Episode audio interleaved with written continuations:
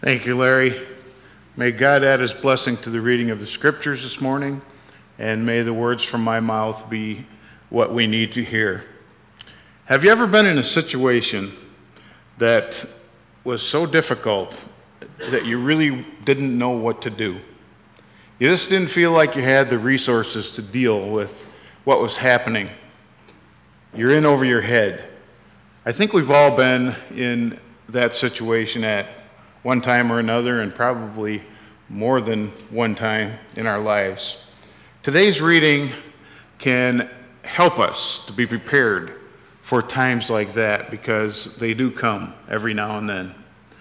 There's a young man whose name is Alex Honnold, and he is famous for free solo climbing. Free solo climbers climb huge rocks. The reason they're called free solo climbers is because they use no equipment at all. And in Alex's case, he has no ropes, no spikes, none of that stuff. No grappling hooks. He wears a pair of rubber soled shoes and he carries on his, ba- on, on his belt loop a bag of dust powder, you know, chalk dust, so that he can reach back occasionally and dry his hands off from the perspiration so he doesn't slip on the rock. Other than that, he uses absolutely no equipment at all. Only the most fearless, disciplined climbers can even try free solo climbing. there are very, very few of them in, this, in the world right now. And Alex is known as the very best. And in September of 2008, he was climbing a rock wall, which is called the Half Dome, and it, it's in, located in Yosemite National Park. And there was a filmmaker there who documented this, and there's a film called Alone on the Wall, which shows uh, the entire climb. Well, Half Dome is a 2,000 foot formation that is almost straight up and down. How in the world anyone can climb on a surface like that is very, very much beyond me. But it's a dangerous place for climbers who use gear with ropes and harnesses and all that stuff. But for a free soul, solo climber, it's really a death defying challenge. Well, he gets about, uh, the, at, at about 1,800 feet up, as I said, it's a 2,000 foot climb. About 1,800 foot up, on the side of Half Dome is a very narrow granite surface. If you've ever been out to Starved Rock and walked on the goat trails, you know how you have that, that, that little vertical ledge that's about this wide. Um, he, it, it's something similar to that, except that it's made of granite. And that's the only flat surface, horizontal surface, all the way up the, for the whole 2,000 feet. And they call it the Thank God Ledge. It's called the Thank God Ledge because it's thank God I got somewhere I can rest for a minute. And he uh, is climbing up. Alex is making his way up, and he makes it all the way up the first 1,800 feet to the Thank God Ledge. He gets there, and then I, I watched the film this week, and he gets there, and he stops, and he stands, and he looks around and he has this sort of dazed, confused look on his face. And he stands there for a good period of time, maybe three or four or five minutes. And of course, nobody can talk to him because he's, he's on the side of this rock and he doesn't have any, gear, any mic or anything on. So no one knows what's going through his head. But he stands there as if he's maybe he's afraid. He stands there for, like I said, a few minutes. And then he looks around and he, he gets this sort of determined look on his face. And he puts his right foot up onto the rock. And he starts to go again. And he makes it all the way to the top. When Alex was asked later why he stopped and stayed there that long. He said it was because he was overwhelmed, something that very seldom ever happens to him. He does this all the time. And he was very fearful for a moment, which is something that almost never happens to him. Neuroscientists have even run tests and done MRIs on him to study his brain and how his brain processes fear. And they found that for the most part, his brain does not process fear. He doesn't feel fear. He talks about, uh, he also did a TED talk, and I watched that. He talks about how he, it's a, he's very calm and relaxed, and this is something that's just enjoyable, and he likes to do it. And has absolute, doesn't ever feel fear, except for that one time in his life when he did. He was on the thank God ledge and froze and couldn't move forward for a few minutes. Well, I read an article about this before I watched the film, and in the article they said that he stood for five minutes on that ledge, struggling to get his fear under control and to figure out what his next move might be. He did say that his legs were cramping, and he turned around and he just decided, well, I can't go back down, so I better finish this climb. And he went ahead and he put his right foot out and he finished the walk. He pushed himself up on that little tiny rock and then he grabbed for a little crevice to hold on to, and then he climbed the last 200 feet to safety. It's hard to imagine how Alex must have felt as he stood there on that thank God ledge.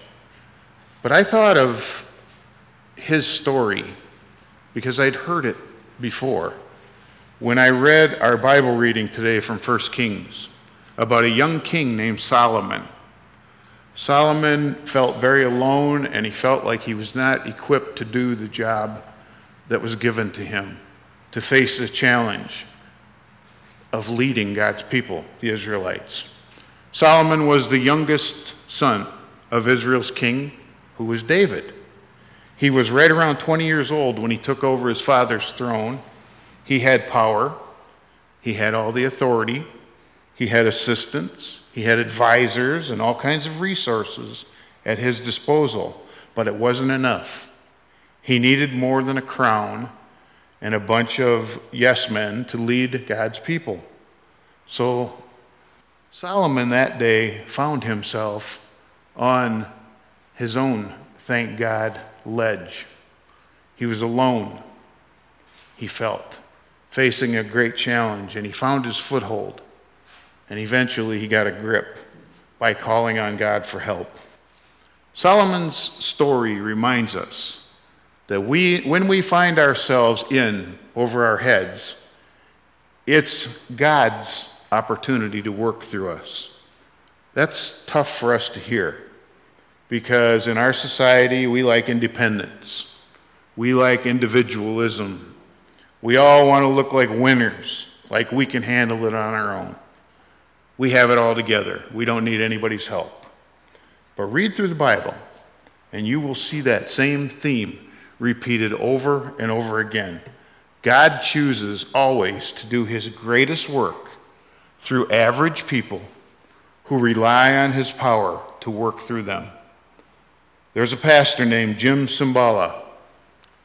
He's the pastor of the Brooklyn Tabernacle in New York. He remembers his first two years in ministry at his church as a time of frustration, a time of exhaustion, a time of anxiety. Attendance was very poor. They were barely making ends meet. And he and his wife, Carol, it seemed, were doing all the work of the church. And they didn't see God working in the congregation. One Sunday morning, Pastor Jim was so depressed that he couldn't preach his sermon. He said, I can't just, I can't preach today. I'm too depressed. And he asked the congregation members who were there that day to come to the altar and to spend some time in prayer with him. Well, that day, the church experienced a spiritual awakening as the members of that congregation began to really understand the importance and the power of asking God for help of going to God in prayer. And he, he said that afterwards, God spoke to him, and he realized that he had not really asked God to guide him and asked God to help him in his ministry. And since that day, he says that prayer has been the foundation of everything they do in that church. Today, they have a congregation of about 10,000 people, and their ministries reach all over the city. He wrote about that Sunday morning these words quote, I discovered an astonishing truth. God is attracted to our weakness. He can't resist those who humbly and honestly admit how desperately they need Him. Our weakness, in fact, makes room for His power. Our weakness makes room for God's power. When Solomon admitted his weakness to God, God stepped in and offered him power. In fact, God offered him more than he asked for. Solomon's story also reminds us that it is impossible for us to reach our potential, our God given potential, without guidance from God. In Genesis, God created humans in God's image for the purpose in living in an intimate, trusting relationship with Him. In their relationship with God, Adam and Eve had access to all of God's character all of God's power, all of God's wisdom, right there with them. Their lives were aligned perfectly with the will and the purpose of their Creator. But we all know what happened. I've heard somebody suggest that Solomon's request of God that day was an opportunity to undo the damage that Adam and Eve had done in the Garden of Eden. Because you see, Solomon did exactly the opposite. While Adam and Eve decided that they were going to eat from that fruit, now they were able to distinguish right from wrong, and they were also they, they also lost access to all those wonderful things. Solomon did the opposite. He asked God for a discerning heart. He asked God for the ability to do right to know right from wrong and to act on it. He asked for wisdom. The Hebrew word used here for discerning, which is what he asked for, can be translated as listening. Solomon is asking God for a heart to listen to God, to rely on God's guidance instead of doing it alone. He's asking for a second chance to walk with God, to see life through the eyes of God, to rely on God's power instead of his own power. If we had that ability, even to a small degree, to listen to God and to see life through God's eyes, it really would eliminate all kinds of confusion and anxiety and stresses in our life. We would find meaning and joy in using our skills and our opportunities to serve and to glorify God, our Creator. Our weakness makes room for God's power. We need God's guidance. And finally, Solomon's story reminds us that our life is not about us. Our life is a story to the rest of the world of what can happen when God adds his awesome power to our average abilities. St. Teresa of Avila was a Spanish Carmelite nun who lived in the 1500s. And as she traveled all over Spain, establishing monasteries, she took an uneducated young lady with her named Anne of St. Bartholomew. After Teresa died, Anne was promoted and given the opportunity to serve that seemed to be way beyond her ability. She felt unworthy. She felt unequipped for the ministries which were given to her. Eventually, she was asked to do what St. Teresa had done, was to go start some new monasteries in foreign countries. She knew that she was in over her head, so she complained to God repeatedly, saying, Lord, How can you ask all this of me? I am nothing but straw. And she prayed this prayer many times. And then one day, she said she heard the voice of God. God said, when she said, I am nothing but straw, God's answer to her was, But it is with straw like you that I light my fire. Because we are human and we are so limited, we forget that we are created to shine.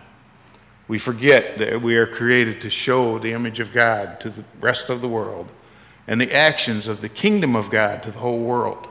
Every action we take has influence on others, it has eternal influence.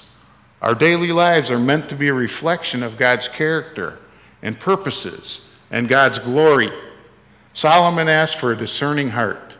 He asked for the knowledge to tell right from wrong so that the kingdom of Israel would reflect the character and the purposes and the glory of his God. Sadly, like all of us, because we're human, he had his failings, and he sometimes failed to listen to and to follow God, just like we sometimes do. But God never gave up on him, and God never, ever gives up on us. Over the next period of time, Solomon was a wise and good and faithful leader. And not only did he have the things he asked for the discernment, the good judgment, the wisdom that he asked for but God gave him much more. He gave him riches and he gave him a long life as well. God always gives us more than we ask for if we're faithful to Him. In 1937, there was a young man named Marion Wade who started a residential cleaning and moth proofing business. Over the next five years, he expanded the business and was doing very well. So he began franchising his business. In 1944, he was badly injured when a batch of cleaning chemicals exploded, and he almost lost his eyesight. During his recovery from this injury, he turned to God for help. And in his prayer, he turned his life and his business over to God. He later wrote in his autobiography, I don't expect any miracles. This is what he told God. I don't intend to sit back and expect you to run everything. But I want you to tell me how to run things and send my way the people that I will need to do the job. Soon, some college grads applied for jobs with his company.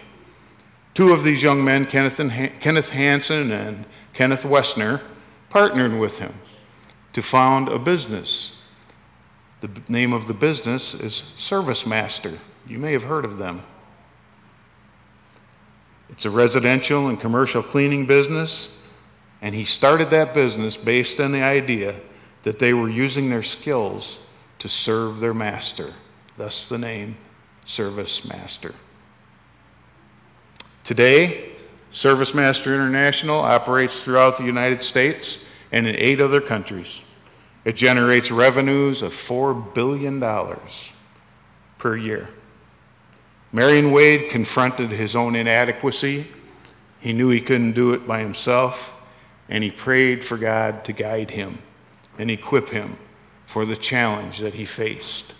And God answered that prayer more abundantly than Wade could have ever imagined. In James chapter 1, we read that if anyone asks God for wisdom, God will give it to them generously without finding fault. Wisdom and discernment are reflections of God's character and are needed to accomplish God's purposes. So, this prayer is always, always a good prayer and always in line with God's will. The end of summer is coming, coming quickly, it seems. It's time to think about the fall, new programs, new ideas, new things, new ministries we want to do here at Zion, it's a good time to take this lesson that we learned from Solomon and apply it to ourselves and to Zion Church. It's a time to ask God, a time to pray to God with a listening heart, a time to turn things over to God once again for the use of His glory. I believe that God will take anyone with any average or less than average ability, and He will accomplish through us more than we could possibly imagine. All we have to do is do our part. Have that willing heart, have that listening heart, and ask Him for His guidance. I would ask that you pray in the days to come as we consider what we're going to do with the new school year coming and our ministries to our children and our adults as well. I would ask that you would pray that uh, for our church as a whole and our people as a whole, that we will all be in that frame of mind, willing to listen to the answers that God gives us when we come, go to Him faithfully in prayer. Amen.